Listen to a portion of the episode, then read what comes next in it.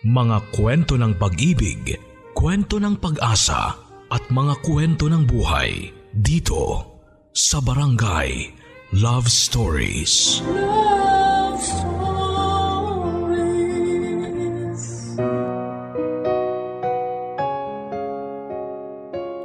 Ang mundo ay malayo sa buhay tulad ng mga prinsipe at prinsesa sa fairy tale. Hindi kasi natatapos ang kwento kapag nagkatuluyan na ang dalawang pinagtagpo dahil sa likod ng happily ever after. Nakataga ay isang bagong yugto pa ang kailangang tahakin ng dalawang taong nag-iibigan. At ito ay ang pagbuo ng pamilya. Mga kabarangay sa ikatlong parte ng buhay ni Blessy. Saan kaya patutungo ang pagmamahalan nila ni Archie? Sila ba talaga ang tinakda para sa isa't isa? O sadyang katang isip lang ang invisible string na kanilang pinapaniwalaan? Abangan natin yan dito lang sa mga kwento ng pag-ibig, buhay at pag-asa. Sa nangungunang Barangay Love Stories. Dear Papa Dudut, Magandang araw po sa inyong lahat. Sana ay nasa maayos na kalagayan kayo ngayong araw na ito. Ako po ulit ito si Blessy at ito po ang karugtong ng kwento namin ni Archie. Para sa mga hindi pa nakakakilala sa akin, isa ako sa mga maswerteng babae. Na nakatuluyan ang lalaking matagal ko nang pinapangarap. Nagkatagpo kami ni Archie sa isang bus terminal sa Quezon City noong 1994. Isa yung pagkikita na hindi ko inaasahang mauuwi pala sa pag-iibigan. Hindi madali ang naging love story naming dalawa papadudot. Dahil pagkatapos ng pagkikita namin yon ay nagkahiwalay kami ng mahabang panahon. Pero katulad nga ng sinasabi sa invisible string theory, kapag kayo ay konektado na sa isa't isa, mawalay man kayo ay gagawa ang tadhana ng paraan para kayo'y pagtagpuin muli. Yun na nga po ang nangyari sa aming dalawa ni Archie. Ilang beses kaming pinagtagpo sa mga hindi inaasahang pagkakataon. Sa mga hindi inaasahang lugar. Hanggang sa napagtanto namin na baka nga kami talaga ang tinadhana para sa isa't isa. Papadudot naging maganda ang pagsasama namin ni Archie bilang magkasintahan. Maraming nabago sa buhay ko sa kanyang pagdating. Siyang naging source ko ng kasiyahan at inspirasyon. Sa paglalim ng samahan naming dalawa ay mas lumalim din ang respeto at pag-iibigan namin para sa isa't isa. Nagtagal kami ng tatlong taon bago niya hiningi ang mga kamay ko para pakasalan ako at pumayag naman ako papadudot. Taong 2004 nang nag-propose sa akin si Archie pero bago pa man nangyari ito, hindi ko alam na mas nauna na pala niyang hiningi ang blessing ng mga magulang ko. Akala ko noon ay may out of town trip lang siya noon. Hindi ko alam na nagpunta na pala siya sa La Union ng mag-isa para personal akong ipagpaalam sa pamilya ko.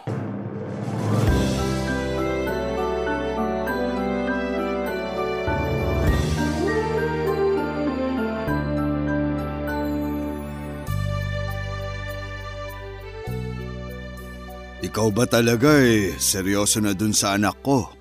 Opo tito, seryoso na po talaga ako kay Blessy. Kaya ako nga po kayo pinuntahan dito sa La Union para magpaalam po muna ako sa inyo bago ako mag-propose sa kanya. Hindi basta-basta ang pagpapakasal.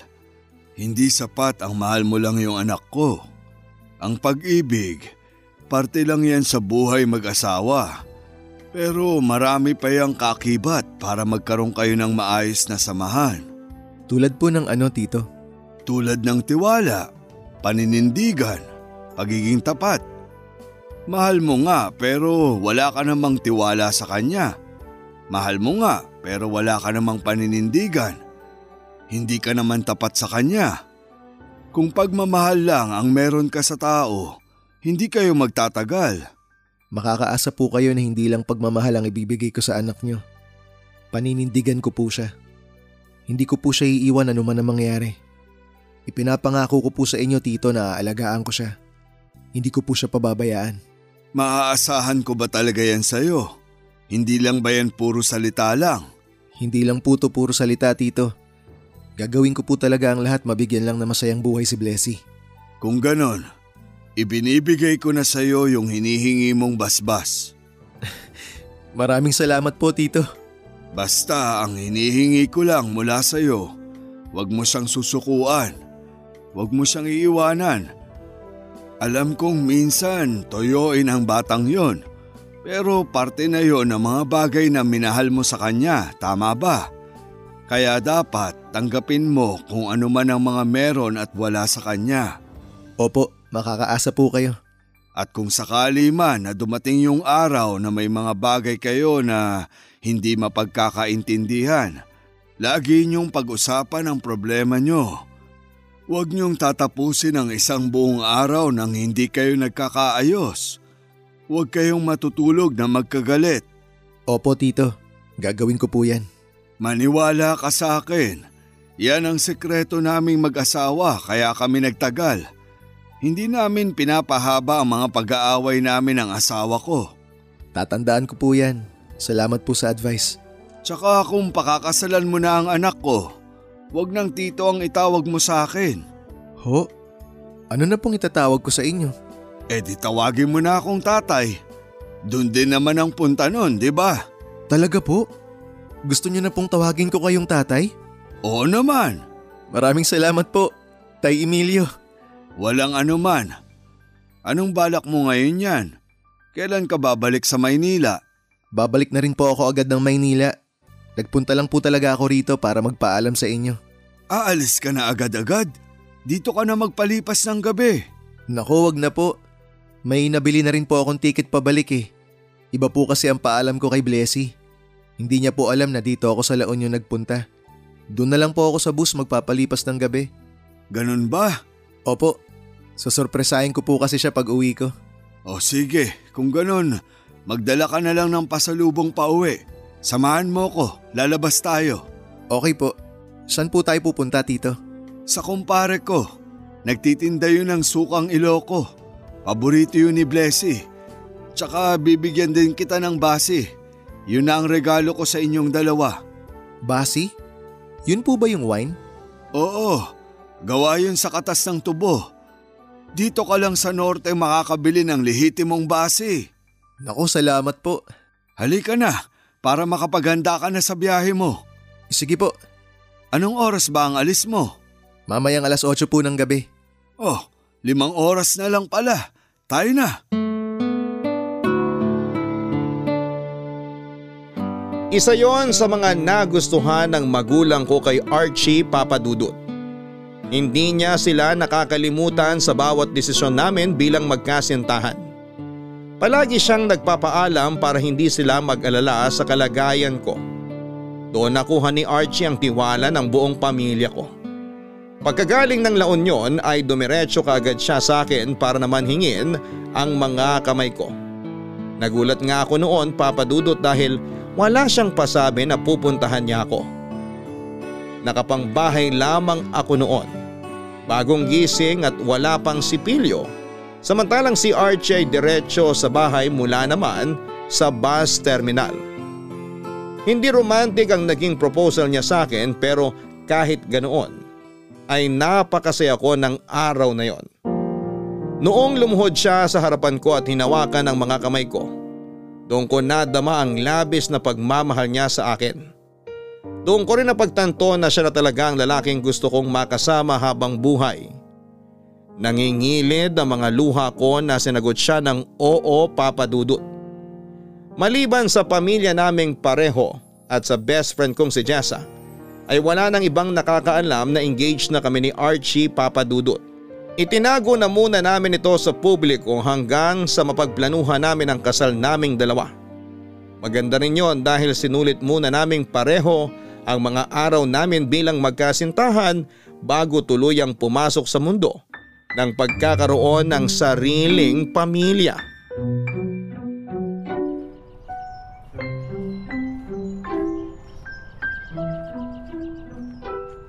Blessy, ito na yung buko juice. Salamat!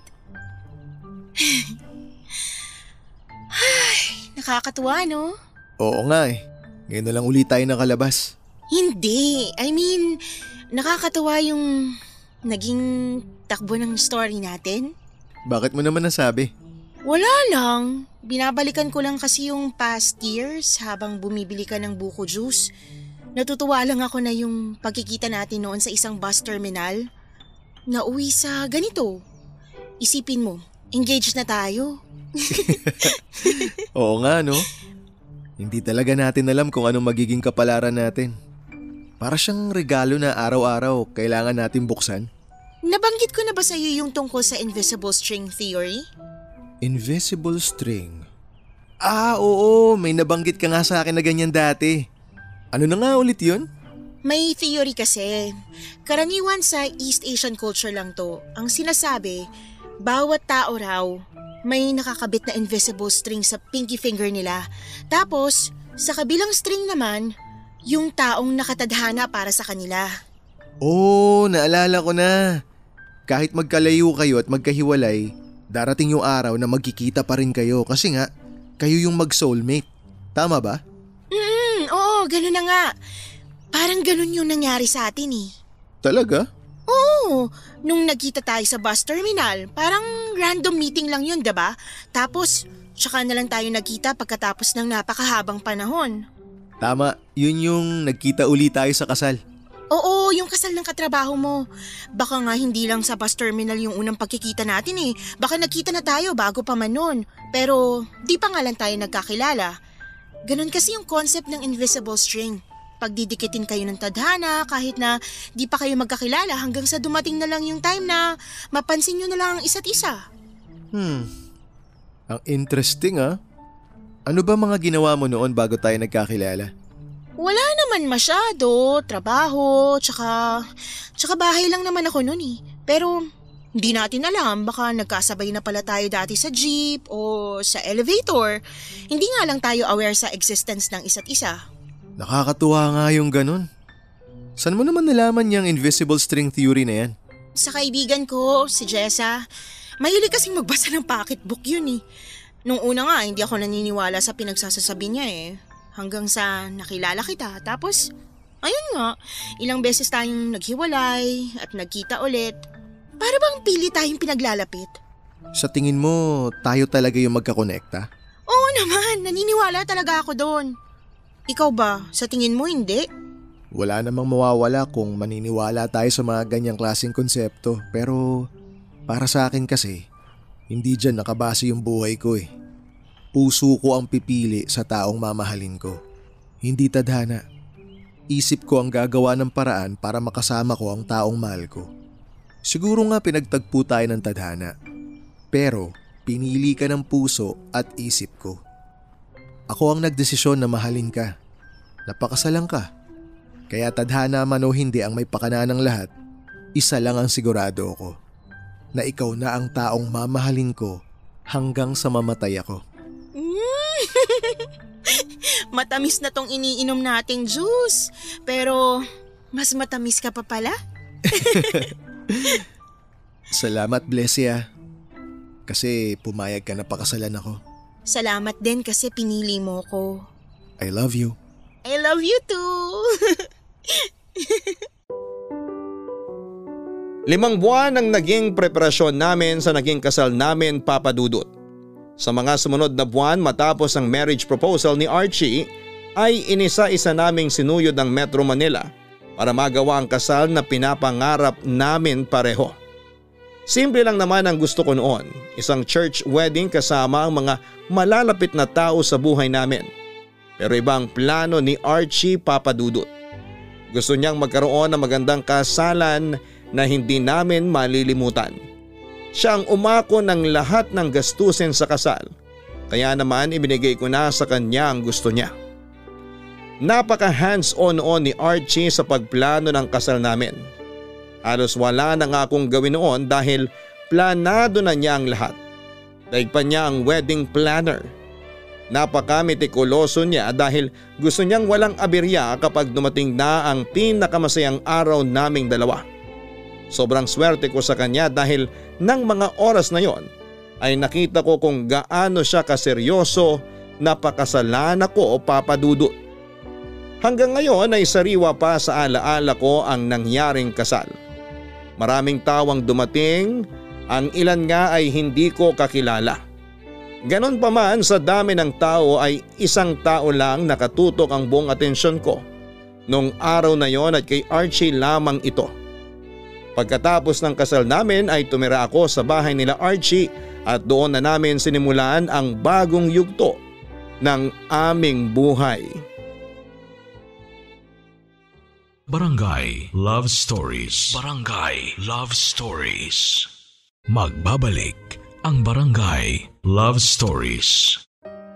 Kabarangay, i-share mo ang iyong barangay love stories. Sabay-sabay nating pakinggan ang iyong kwento ng pag-ibig, buhay at pag-asa. Ipadala lang sa barangay love stories at yahoo.com.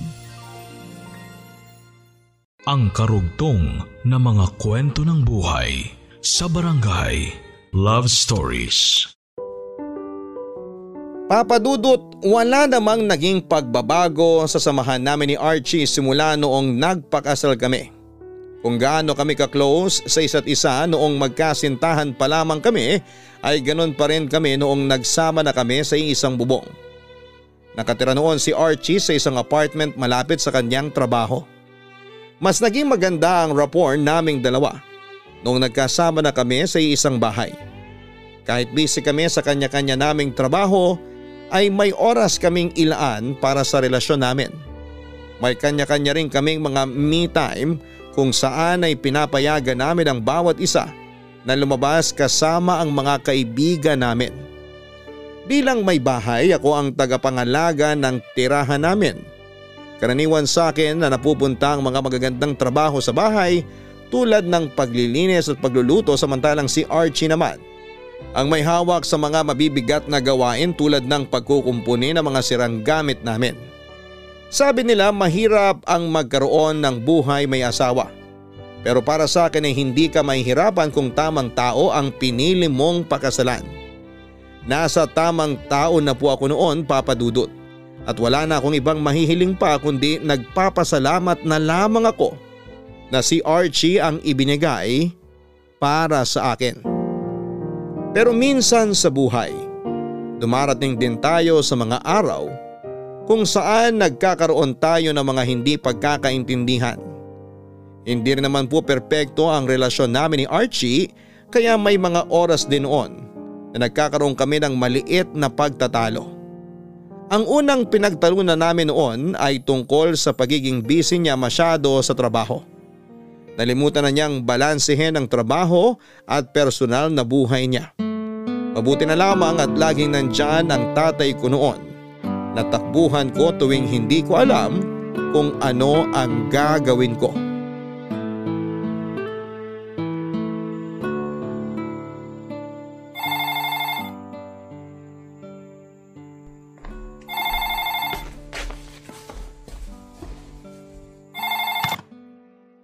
Hello? Hello, Blessy. Ang tatay mo to. Tay, napatawag kayo. Wala naman. Kukumustahin lang kita. Linggo kasi ngayon. Wala akong magawa rito sa bahay. Maayos naman po ako rito. Kayo po. Maayos din naman kami rito ng nanay mo. Kaya aga-aga, tinalakan na naman ako kanina. Di ba nga ako nakakapagkape? Hulaan ko. Mas inunan nyo na naman kasi mga manok nyo kaya kayo pinagalitan ano. Siyempre, sino naman titingin sa mga alaga ko kundi ako? Alangan namang pabayaan ko mga yun. Nako, kayo talaga tay. Tumanda na kamit lahat, manok pa rin ang inaatupag nyo. Wala na akong ibang pinagkakaabalahan dito eh.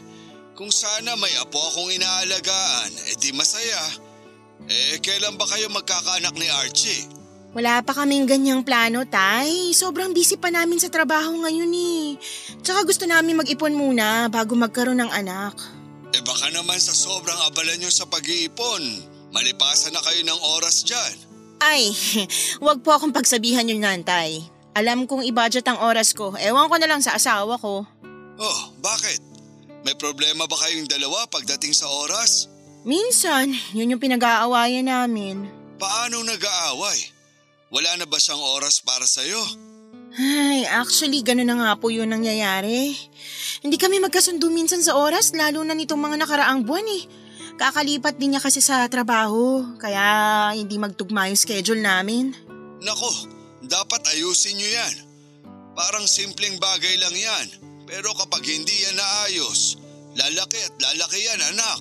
Ah, opo, alam ko po, Tay. Nag-usap naman na kami kagabi bago pa kami matulog. Umuuna lang ako. Ayaw daw niya kasi na may tampuan kami bago matulog. Oo, kasi yun ang utos ko sa kanya. Lahat ng problemang mag-asawa, dapat inaayos bago matulog. Kaya ayun, hinayaan ko na lang siya para matapos na. Huwag ganyan anak. Dapat ayusin nyo ng tama.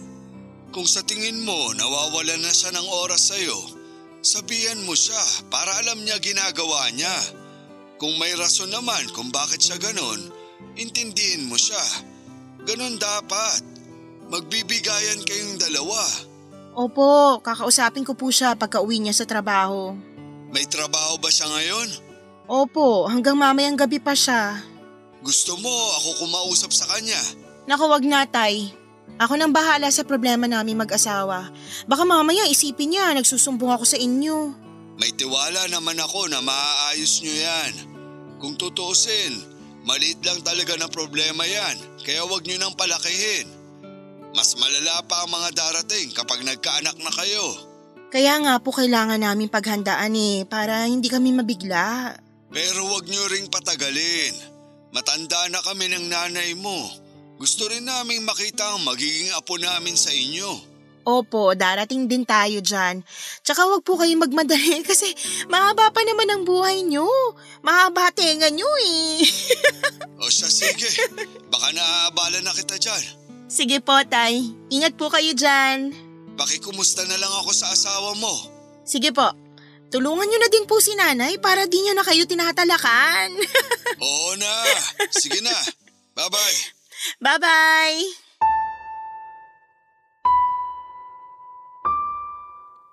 May punto naman po si tatay papadudot sa mga sinabi niya sa akin noon. Mas may alam siya sa buhay na binabanggit niya dahil matagal na sila ni nanay kaya lahat ng sinabi niya sa akin ay isinapuso ko papadudot. Isa pa ay mahirap magreklamo ng ganon kaaga. Lalo na't wala pa kami ni Archie sa parte ng buhay namin kung saan ay meron na kaming mga anak. Doon pa lamang masusubok ang tatag namin bilang mag-asawa. Kalaunan ay nagkaayos din naman kaagad kami ni Archie. Humingi siya ng tawad kung minsan ay nakakaligtaan niya ako. Masyado lang daw kasi siyang busy sa pag-iipon para sa future namin pati na rin sa future ng magiging anak namin papadudot. Dumaan ang mga taon. Trinabaho na namin ni Archie ang pagkakaroon ng anak. Pero sa hindi malamang kadahilanan ay hirap kaming makabuong dalawa. Kung ano-ano na noon ang sinubukan namin para lamang mabuntis ako pero hindi nagkaroon ng laman ang tiyan ko. 38 na po ako noon at alam kong paubos na ang oras ko. Natatakot ako na baka hindi ko na mabigyan ng anak si Archie lalo na't alam kong matagal na niya itong hinihiling na mangyari sa buhay namin. Sinikap kong gawin ang lahat para lamang mabuntis.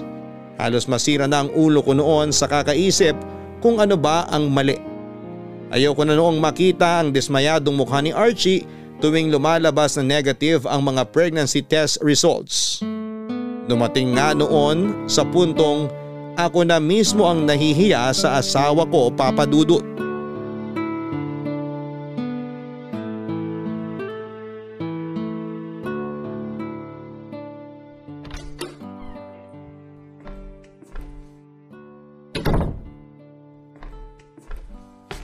Blessy, nandito na ako. Nasaan ka? Nandito ako sa banyo! Anong ginagawa mo dyan? Ginagamit ko na yung pregnancy kit na inuwi mo galing trabaho. Bakit? May nararamdaman ka na bang sintomas ng pagbubuntis? Delayed yung period ko eh. Naisip ko na baka meron na. Oh? Anong sabi? Anong resulta? Teka, wala pa. Hinihintay ko pa lang na magpakita yung mga linya. Yung unang line na magpapakita, yun yung control line. Ano ibig sabihin nun? Parang test lang. Ibig sabihin, nagwo-work yung pregnancy test.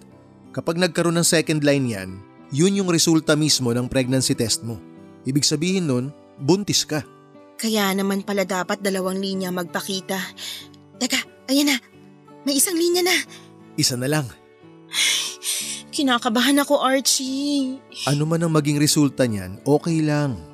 Marami pa naman tayong chance eh. Wala pang lumalabas na pangalawang linya. Gaano katagal na ba yan?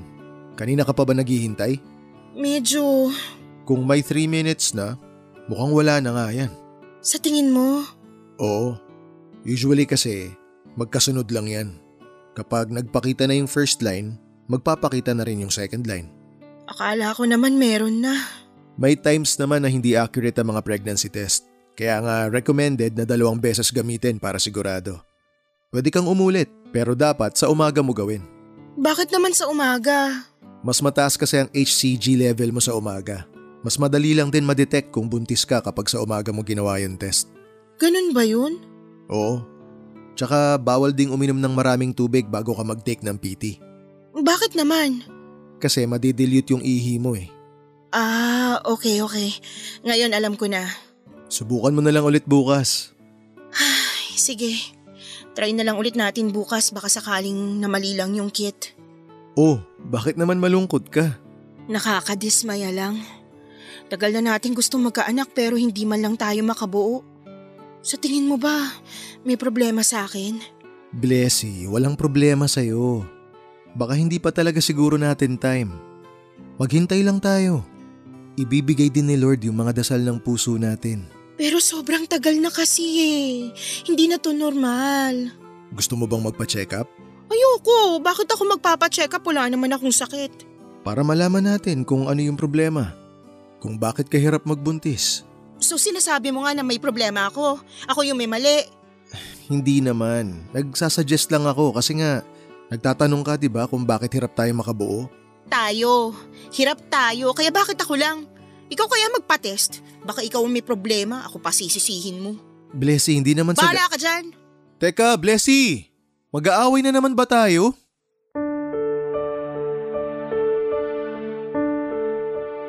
Papadudot wala akong ibang ginawa noon kundi ang magdasal ng magdasal. Sobra-sobra na noon ang nararamdaman kong inggit sa mga kakilala ko dahil sila ay may mga anak na. Samantalang kami ni Archie na limang taon ng mag-asawa ay hindi pa rin nakakabuo ni isa. Mabuti pa nga ang kaibigan ko noong si Jessa na nakadalawa na siyang anak. Palagi akong tinatanong ng mga tao noon kung kailan daw ako magkakababy at tuwing tinatanong ako ng mga ganong bagay ay hindi ko maiwasang malungkot. Nasasaktan ako tuwing wala akong maisagot na rason. Mabigat para sa akin papadudot na hindi ko magawa ang trabaho ko bilang babae. Pero kahit na ganoon ay wala namang nagbago kay Archie. Positibo pa rin ang pananaw niya sa buhay. Sinubukan ko noong maghanap ng kasagutan sa internet. Lahat ng mga nakita ko doon ay sinunod ko. Inayos ko ang lifestyle ko at umiwas sa mga bagay na nakapagbibigay sa akin ng stress. Hindi ako nawala ng pag-asa papadudot. Ginawa namin ni Archie ang lahat at sa tulong ng mga nagmamahal sa amin ay dininig din ng Diyos ang kahilingan naming mag-asawa. Matapos ang mahabang paghihintay ay nagkaroon din ng bata sa sinapupunan ko o papadudot. Barangay Love Stories. Barangay Love Stories. Magbabalik ang Barangay Love Stories.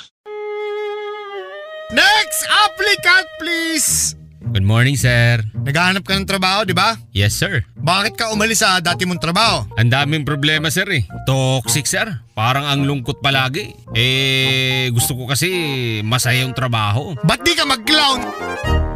Smile ka naman dyan! Kwentong Barangay LS. Now streaming on Spotify.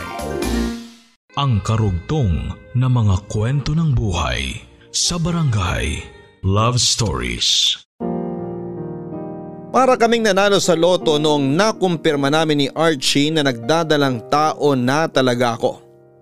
Sa wakas matapos ang araw-araw na panalangin matapos ang mga mabibigat na araw na pinagdaanan namin, isang blessing din ang nakamit naming mag-asawa.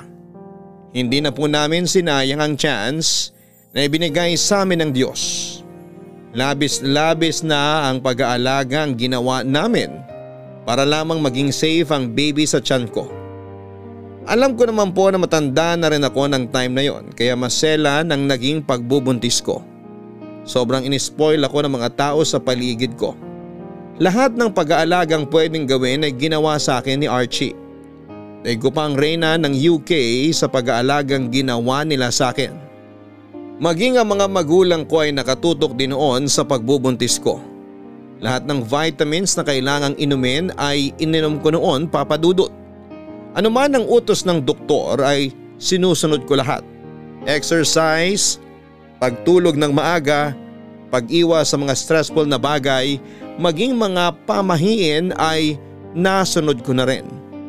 Sa katunayan, sa first trimester ko papadudot ay nagpaalam na ako sa trabaho. Sinuportahan naman ako ni Archie sa naging desisyon ko.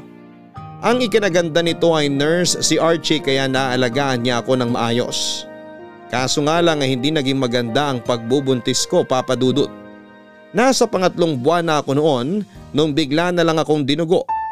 Nasa trabaho pa noon si Archie samantalang hindi ko naman matawagan si Jessa para sana magpatulong.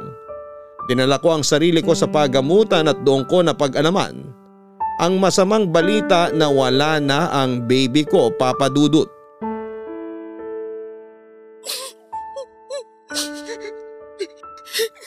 Blessy, uminom ka muna ng tubig.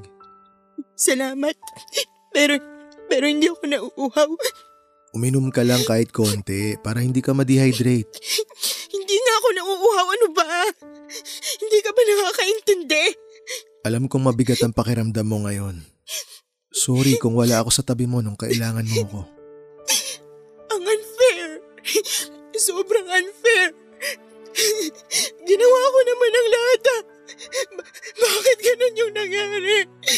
Ano yung ginawa kong mali? Wala. Wala kang ginawang mali. Pero bakit? Bakit nawala sa atin yung anak natin kung, kung wala akong ginawang mali? Nakausap ko yung OB mo. Hindi raw na-develop ng maayos yung bata kaya siya nalaglag. Usually, ang rason ng mga miscarriage dahil kinulang o nasobrahan sila ng chromosomes. Archie, pwede bang huwag mo muna akong lecturean ng mga ganyang bagay? Kahit anong sabihin mo, wala ako naiintindihan sa mga chromo-chromosomes na yan. Pasensya na pero ini-explain ko lang kung ano nangyari kasi sinisisi mo yung sarili mo eh. Wala kang kasalanan sa nangyari. Pinaparusahan ba ako ng Diyos? Bakit naman ganito yung pinagdadaanan ko? Ngayon na nga lang ako nabigyan ng chance na magbuntis. Mawawala pa. Pagsubok lang to. Kailan pa matatapos yung pagsubok na yan? Ilang taon na tayo nagtatry. Hanggang ngayon, wala pa rin nangyayari. Magtiwala ka lang, Blessy. Huwag kang mawala ng pag-asa. Sawa na ako. Pagod na ako umasa, Archie. Malalampasan din natin to. Si tatay, tumatawag. Gusto mo ako muna kumausap sa kanya? Ikaw muna, please. Salamat. Akin yung phone. Hello, Tay. Si Archie po to. Hello Archie, mabuti naman sumagot na kayo. Anong nangyari kay Blessy? Ba't daw siya tinakbo sa ospital? May nangyari po sa dinadala ni Blessy, Tay. eh. Anong nangyari? Okay lang ba ang anak ko? Nasa mabuting kalagayan naman po si Blessy kaso po yung baby namin hindi na po nakasurvive. Ano bang nangyari? Bigla na lang po siyang dinugo habang nasa bahay.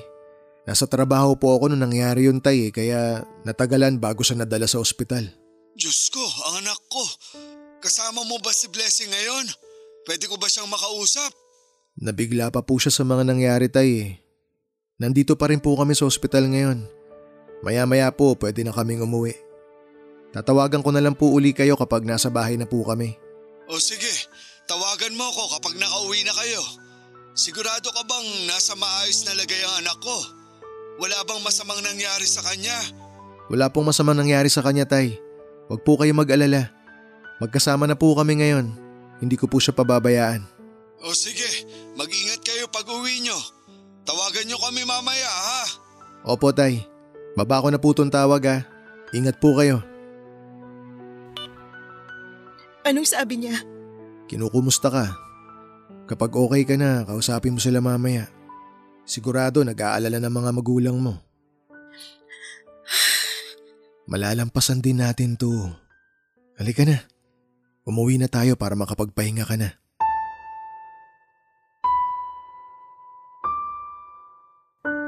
Mahirap mag-move on mula sa nangyari sa amin. Para kaming pinaasa para lang masaktan. Dahil sa nangyari aaminin kong nag-iba ang pagtingin ko sa mundo. Napaka-unfair kasi na iparanas pa sa amin ang saya na dulot ng pagkakaroon ng anak. Pero babawiin lang pala ito kaagad. Sinikap kong bumangon mula sa pagkakalugmok na yon ng buhay ko.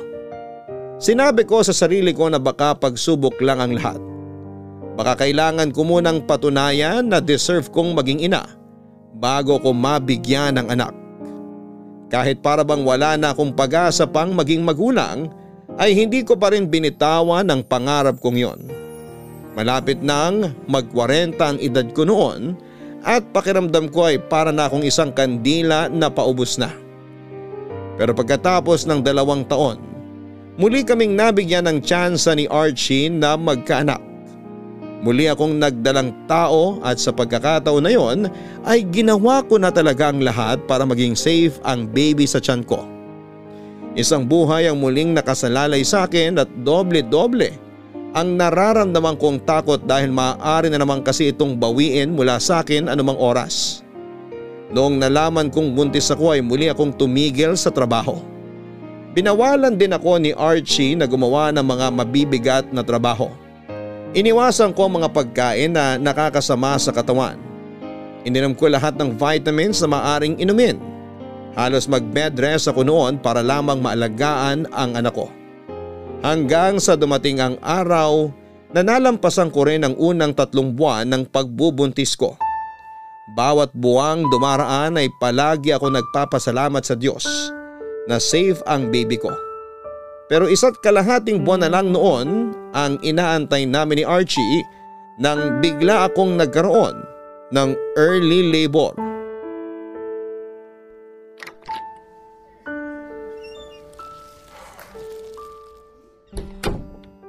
Archie, kanina pa kita hinihintay. Gising ka na pala. Kumusta ka na? Kumusta pakiramdam mo? Wala ka bang nararamdamang masama? Wala. Kumusta ang baby? Okay lang ba siya? Kumain ka muna. Binalan kita ng lunch sa labas. Tinatanong kita kung kumusta ang baby natin. Nasaan na siya? Blessy, I'm sorry pero Pero ano? Ano nangyari? Hindi nakasurvive si baby eh. Ano? Pa- paano? Paano di nakasurvive? Sinubukan nilang lahat para i-revive yung baby natin pero hindi na talaga kaya ng bata. Masyado raw siyang maaga lumabas. Hin- hindi! Hindi! Archie, wag mo sabihin yan sa akin! Blessy, magpahinga ka na muna. Hindi! Hindi baby ko? Hinahanda na siya ng mga nurse. Dadalhin nila dito yung bata para bigyan tayo ng oras na makasama siya. Bakit naman ganon? Ano pag nagawa ko kasalanan, bakit ako pinaparusahan ng ganito? Bakit kailangan ko ulit maranasang mawala ng anak? Bakit, Archie? Wala akong maisasagot sa tanong mo na yan. Hindi ko na rin alam kung ano tong nangyayari sa atin eh. Masakit din para sa akin ang nangyari. Teka sandali, yung mga nurse na atayang kumakatok. Dala nila si baby. Gusto mo bang makita yung bata? Puntahan ko lang sila sandali.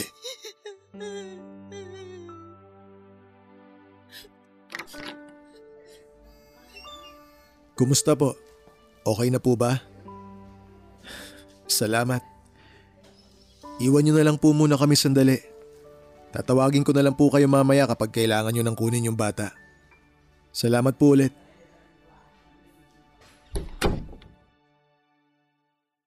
Blessy, nandito na yung baby natin. Gusto mo ba siyang halikan? Gusto kong makita yung anak ko. Heto,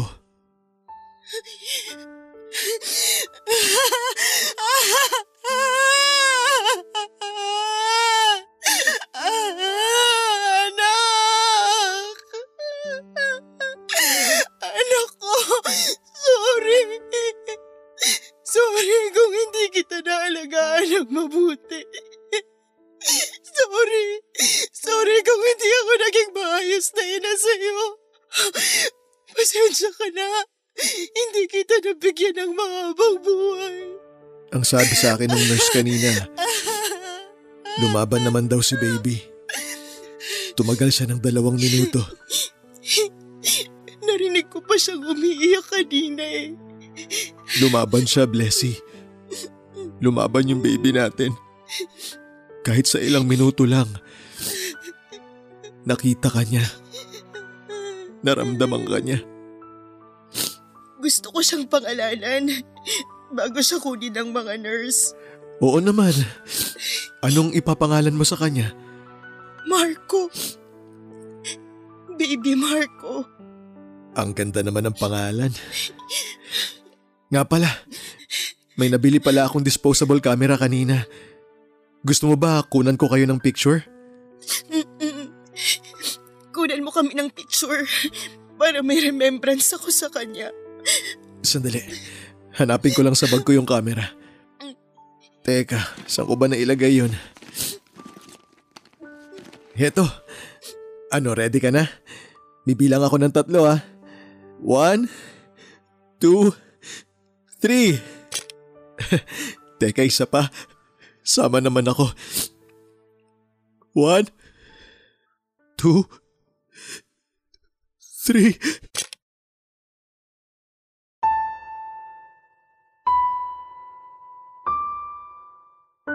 Nang mga panahon na yon ay sumuko na talaga ako. Yun na siguro ang may tuturing kong darkest moment ng buhay ko, Papa Dudut.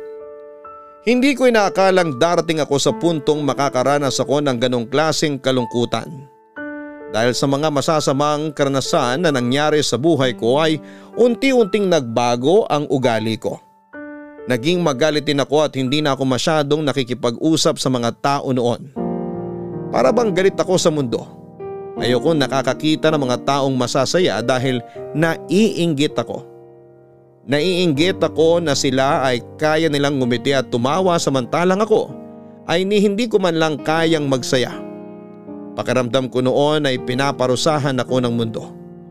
Hindi ko alam kung bakit ayaw pumabor sa akin ang kapalaran. Lumayo ang loob ko sa lahat mula sa mga magulang, kapatid at kaibigan ko. Pati ang asawa kong si Archie na dapat ay kakampi at kasangga ko, sana sa mga panahong yon ay pinagtulakan ko rin palayo. Ang gusto ko na lang noon ay mapag-isa. Nang mga oras na yon ay feeling ko ay hindi na ako nararapat pang mabuhay dahil wala nang maayos na nangyari sa akin. Para bang napakawalang kwenta kong tao dahil hindi ko man lang mabigyan ng anak ang asawa ko.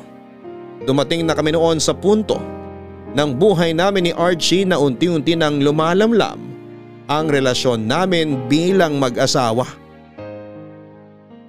Barangay Love Stories. Barangay Love Stories. Magbabalik ang Barangay Love Stories. Mga hugot na may kurot. Kung alam mong para sa'yo, ipaglaban mo. Barangay LS Love Says. Pero kung may mahal na siyang iba, palayain mo na. Barangay LS Love Says. Now streaming on Spotify. Ang karugtong na mga kwento ng buhay sa Barangay Love Stories. Malapit na kaming mag 10 years bilang mag-asawa noon ni Archie Papadudut.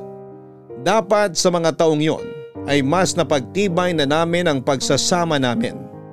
Dapat ay masaya na kami sa pagpapalaki sa mga anak namin. Pero hindi ko inakala na matapos ang halos isang dekada bilang mag-asawa ay walang napuntahan ang pagsasama naming dalawa. Wala kaming anak at ang dating pagmamahalang nararamdaman namin sa isa't isa ay unti-unting bumagsak. Dahil sa mga nangyari, aaminin ko po na nawalan ako ng gana sa buhay. Kasama na doon ang pagiging asawa ko kay Archie. Napabayaan ko siya at hindi ko na nagagawa ang parte ko bilang asawa. Ang puso ko na dati punong-puno ng pagmamahal at pag-asa ay napalitan ng galit. Galit ako sa mundo dahil para bang kinalimutan ako. Galit ako sa mga taong sinasayang ang buhay ng mga batang hindi naman pala nila gusto o hindi nila kayang alagaan at buhayin. Galit ako sa mga taong kay daling makabuo ng bata. Galit ako pati sa mga napakaliit na bagay. Alam kong mali yon pero dahil sa trauma na binanas ko ay nawala na ako ng gana pang magpatuloy sa buhay papadudot. Naging mainitin ang ulo ko papadudot. Nalayo ang loob ko sa mga taong malalapit sa akin. Hindi naman ako pinabayaan ni Archie at sinubukan niya akong suportahan sa abot ng kanyang makakaya. Pero dumating na rin noon sa puntong nasanay na siya sa pagiging cold ko sa kanya. Hanggang sa isang araw ay sinukuan na lang din niya ako papadudot. Para na lang kaming mag-roommate noon na magkasama sa isang bubong pero malimit lang magkibuan. Ni hindi na nga kami nagsasamang matulog sa isang kwarto. Ito ang rason kung bakit bigla akong tinawagan ni tatay isang araw.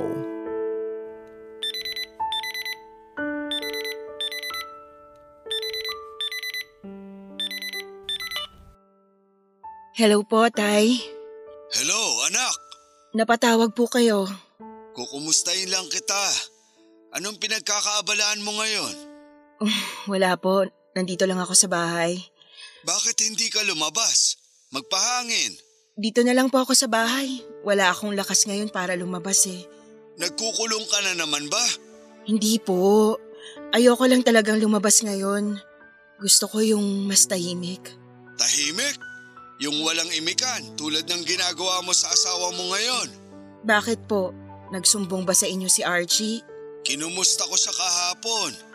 Nagkwento lang siya sa akin tungkol sa buhay niyo ngayon. Di mo raw siya gaanong kinikibo. Hindi naman po sa hindi ko siya kinikibo. Wala lang talaga ako sa mood na makipag-usap. Anak, alam ko na mabigat ang pinagdadaanan niyong mag-asawa ngayon. Pero huwag niyong hayaang sirain ng mga problema ang relasyon niyong mag-asawa. Wala naman pong ganung nangyayari. Sa akin ka pa ba magsisinungaling? Sabihin mo sa akin yung totoo. Sinisisi mo ba si Archie sa mga nangyari sa inyo? Hindi, Tay. Bakit ko naman siya sisisihin?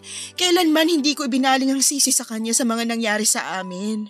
Kung ganon, huwag mong iparamdam sa kanya na para bang kasalanan niya ang nangyari. Kasi sa ngayon, yun ang iniisip niya. Pakiramdam niya, kasalanan niya na hindi kanya naaalagaan ng maayos. Hindi na niya alam kung ano ang gagawin niya, anak. Pareho kayong nawalan. Pareho kayong nasasaktan. Dapat kayong dalawa ang nagdadamayan at nagtutulungan para makabangon ulit. Hindi ko po alam, Tay. Simula nung dalawang beses akong nawala ng anak, parang... Parang ayoko na. Paanong ayaw mo na? Ayoko na ulit maramdaman yung sakit na mawala ng anak. Ayoko na ulit maranasan yung umasa tapos wala rin naman palang mangyayari. Suko ka na ba? Opo, tay. Ayoko na po. Tuwing nakikita ko yung asawa ko, hindi ko mapigilang masaktan. Ang sakit lang sa dibdib na makita siyang tumatanda na pero hanggang ngayon, hindi ko pa rin nabibigay yung pamilyang hangad niya. Wala namang may gusto sa nangyari. Pareho niyong hindi inaasahan na sa ganito mauuwi ang buhay niyong dalawa. Pero kahit ganon, dapat pareho kayong lumaban. Huwag kayong sumuko. Tay, paano po kung wala na akong pagmamahal na nararamdaman sa asawa ko? Bakit mo naman nasabi yan? Sirang-sira na po yung puso ko eh. Parang, parang hindi ko na alam kung paano magmahal. Anak, huwag mo naman sanang sukuan ang asawa mo. Masyado na ba akong selfish sa ginagawa ko? Hindi makasarili ang pagpili sa sarili. Pero isipin mo rin kung ano ang mararamdaman ng taong araw-araw kang pinipili. Kapag ba iniwan mo si Archie, sa tingin mo selfish ba yon? Kung oo, baka selfish ka nga. Paano kung tsaka na lang namin mararanasang maging masaya kapag naghiwalay na kami? Pag-usapan nyo na lang muna yan ng maayos. Hanggat maaari, ayoko sanang makialam sa problema nyong dalawa. Nandito lang kami ng nanay mo para magbigay ng payo. Pero kung ano sa tingin mo ang makakabuti para sa'yo, susuportahan ka namin. Basta ba pag-isipan mo ng maigi ang mga bagay na gagawin mo para wala kang pagsisisi sa huli. Sobrang gulo lang po talaga ng pag-iisip ko ngayon. Magpahinga ka na lang muna at pakiusap. Mag-usap kayo ni Archie. Opo, Tay. O sige, magpapaalam na ako. Lalabas kami ngayon ng nanay mo. Sige po. Enjoy po kayong dalawa.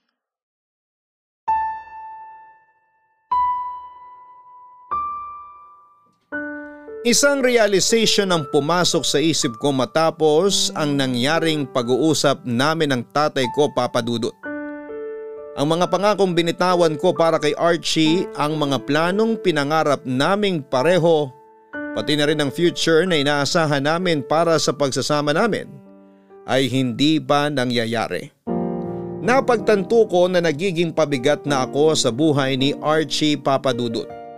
Naging miserable ang buhay ko dahil dalawang beses akong nawala ng anak at sa miserableng buhay na yon ay idinamay ko si Archie. Naisip ko na hindi naman ako kailangang samahan ni Archie sa paglulugmo ko. Magkakaroon siya ng masaganang buhay kahit nawala ako. Sigurado ako na kahit nasa 40 na kami pareho ay kayang-kaya pa rin niyang magkaroon ng anak. Hindi tulad ko na wala na talagang pag-asa at takot na ring sumubok pa. Isa pa'y wala ng apoy ang pagsasama namin noon. Para bang hinipa na ng mga sunod-sunod na masasamang kaganapan ang dating mainit na pag-iibigan naming dalawa. Parang wala na rin namang patutunguhan ang relasyon naming mag-asawa kaya ang ginawa ko na lang ay pinakawalan ko na siya papadudot. Bago ko gawin ng desisyon na yon ay kinonsulta ko ito sa tatay ko.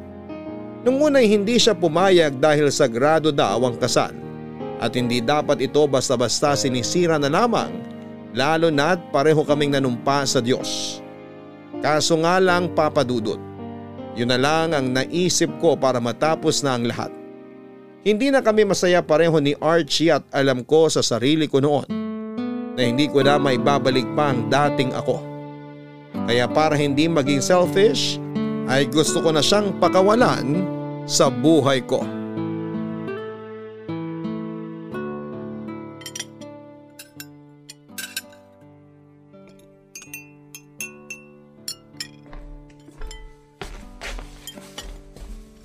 Blessy, gising ka na pala. Halika na, kumain na tayo. Sandali lang ah, maghihiwa lang ako ng kamatis. Paborito mo yon, di ba? Archie, maupo ka muna. Bakit? Ayaw mo ba ng kamatis? Mag-uusap tayo. Okay. Sige.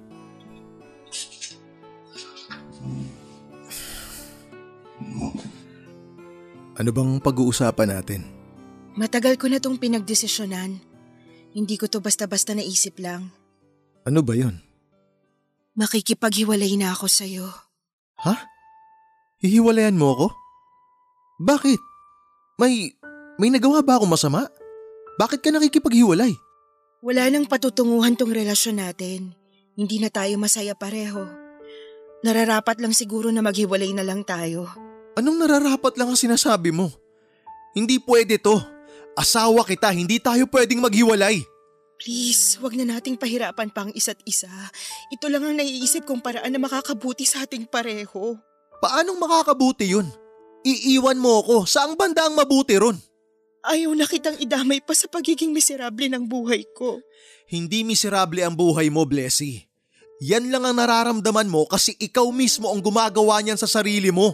Sinusubukan ko naman. Gusto ko ring bumalik tayo sa dati pero kahit anong gawin ko, naaalala ko lang yung sakit. Naaalala ko lang kung paano nabigo yung mga pangarap natin sa buhay. Kaya pa naman nating abutin yung mga pangarap na yun eh. Sa edad kong to, 45 na ako. Sa tingin mo magagawa ko pang bigyan ka pa ng anak? Hindi na, Archie. Nung bata't malakas pa nga ako, hirap na akong magbuntis. Ngayon pa kaya na matanda na ako? Blessy, wala namang ganyanan. Ikaw, kaya mo pang bumuo ng anak kaya... Kaya pinapalaya na kita. Kung gusto mo maghanap ng ibang babae, okay lang sa akin. Ang mahalaga, maging masaya ka sa buhay mo. Ang unfair mo naman. Paano ako naging unfair? Ikaw ang iniisip ko rito. Ako ba talaga ang iniisip mo? O iniisip mo lang ang sarili mo? Ni minsan ba naisip mo na nasasaktan din ako? Na sa kabila ng mga ngiti ko, may kirot dito sa dibdib ko dahil nawalan din ako ng anak? Hindi lang ikaw ang nasaktan, Blessy. Hindi lang ikaw ang nagluksa. Ako rin. Masakit para sa akin yung mga nangyari sa atin. Pero alam mo kung ano yung mas masakit? Yung pinapanood ko yung bawat araw natin na unti-unti ka nang nawawala sa akin. Kaya oo, napaka-unfair mo. I'm sorry pero buo na ang pasya ko, Archie. Ang daya mo. Napakadaya mo. I am so sorry. Yan lang ang sasabihin mo? Hihiwalayan mo ako tapos ang sagot mo lang, sorry? Nakakawalang gana ka. Archie!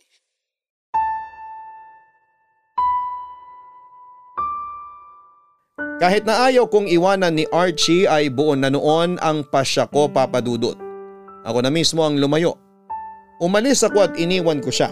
Umuwi ako ng La Union para doon na manirahan kasama ang pamilya ko. Tinanggap ko na lamang ang buhay ko bilang mag-isa hanggang sa pagtanda ko. Sinubukan pa akong sundan noon ni Archie sa La Union para kausapin at ibalik sa Maynila pero hindi na talaga ako pumayag. Alam ko na mas makakabuti para sa kanya ang paghihiwalay naming dalawa. Lumipas ang mga buwan na paghahabol sa akin ay sumuko din si Archie. Unti-unti rin niyang tinanggap na wala na kami. Masakit sa parte niya ang ginawa kong yon. Pero yon ang nakakabuti sa relasyon naming wala ng buhay. Alam ko na sa pagkakataong ito ay galit na siguro ang mga nakikinig ngayon sa akin dahil sa ginawa kong yon. Noon kasi ay yun lang ang tanging paraan na naisip ko. Sobrang down na down ako ng mga panahong yon. Sa puntong hindi na magawang magmahal ng puso ko. Sa katunayan habang sinusulat ko ito ay sobrang bigat pa rin ang dibdib ko dahil ang yugto ng buhay kong ito. Siguro ang pinakamabigat na pinagdaanan ko. Papadudot muli kaming naghiwalay ni Archie at naisip ko na baka hindi talaga kami para sa isa't isa. Sign na rin siguro noon na ilang beses kaming nagkahiwalay. Baka ang ibig sabihin noon ay hindi talaga maganda ang partnership naming dalawa. Kaya kahit masakit ay muling nagkalayo ang landas namin. Hanggang dito na lamang muna ang story ko papadudot. Alam kong masyado nang mahaba ang kwento ko pero pangako kong malapit na tayo sa ending ng love story ko. Muli ako nagpapasalamat sa inyo sa pagbabahagi ninyo sa kwento naming dalawa ni Archie, mabuhay po kayo. Ang inyong forever kapuso at kabarangay, Blessy. Mga kabarangay, dumarating talaga tayo minsan sa parte ng buhay natin kung saan ay para bang pinagsasakloban na tayo ng langit at lupa. Kapag dumating tayo sa puntong ito ay hayaan lang muna natin itong mangyari. Minsan ay kailangan din nating tumigil sa paglaban para makapag-isip at makapagpahinga. Pero sana sa kabila nito ay huwag pa rin tayong sumuko. Patuloy tayong kumapit sa Panginoon dahil sa likod ng mga madidilim na pagbabago sa buhay natin ay isang liwanag ang naghihintay. Katulad ito ng ulan na kailangan nating antaying matapos bago muling sumilay ang liwanag na dala ng araw. Hanggang sa muli ako po ang inyong si Papa Dudot sa mga kwento ng pag-ibig, buhay at pag-asa sa Barangay Love Stories number 1. Mga kwento ng pag-ibig, kwento ng pag-asa at mga kwento ng buhay dito sa Barangay Love Stories. Love Stories.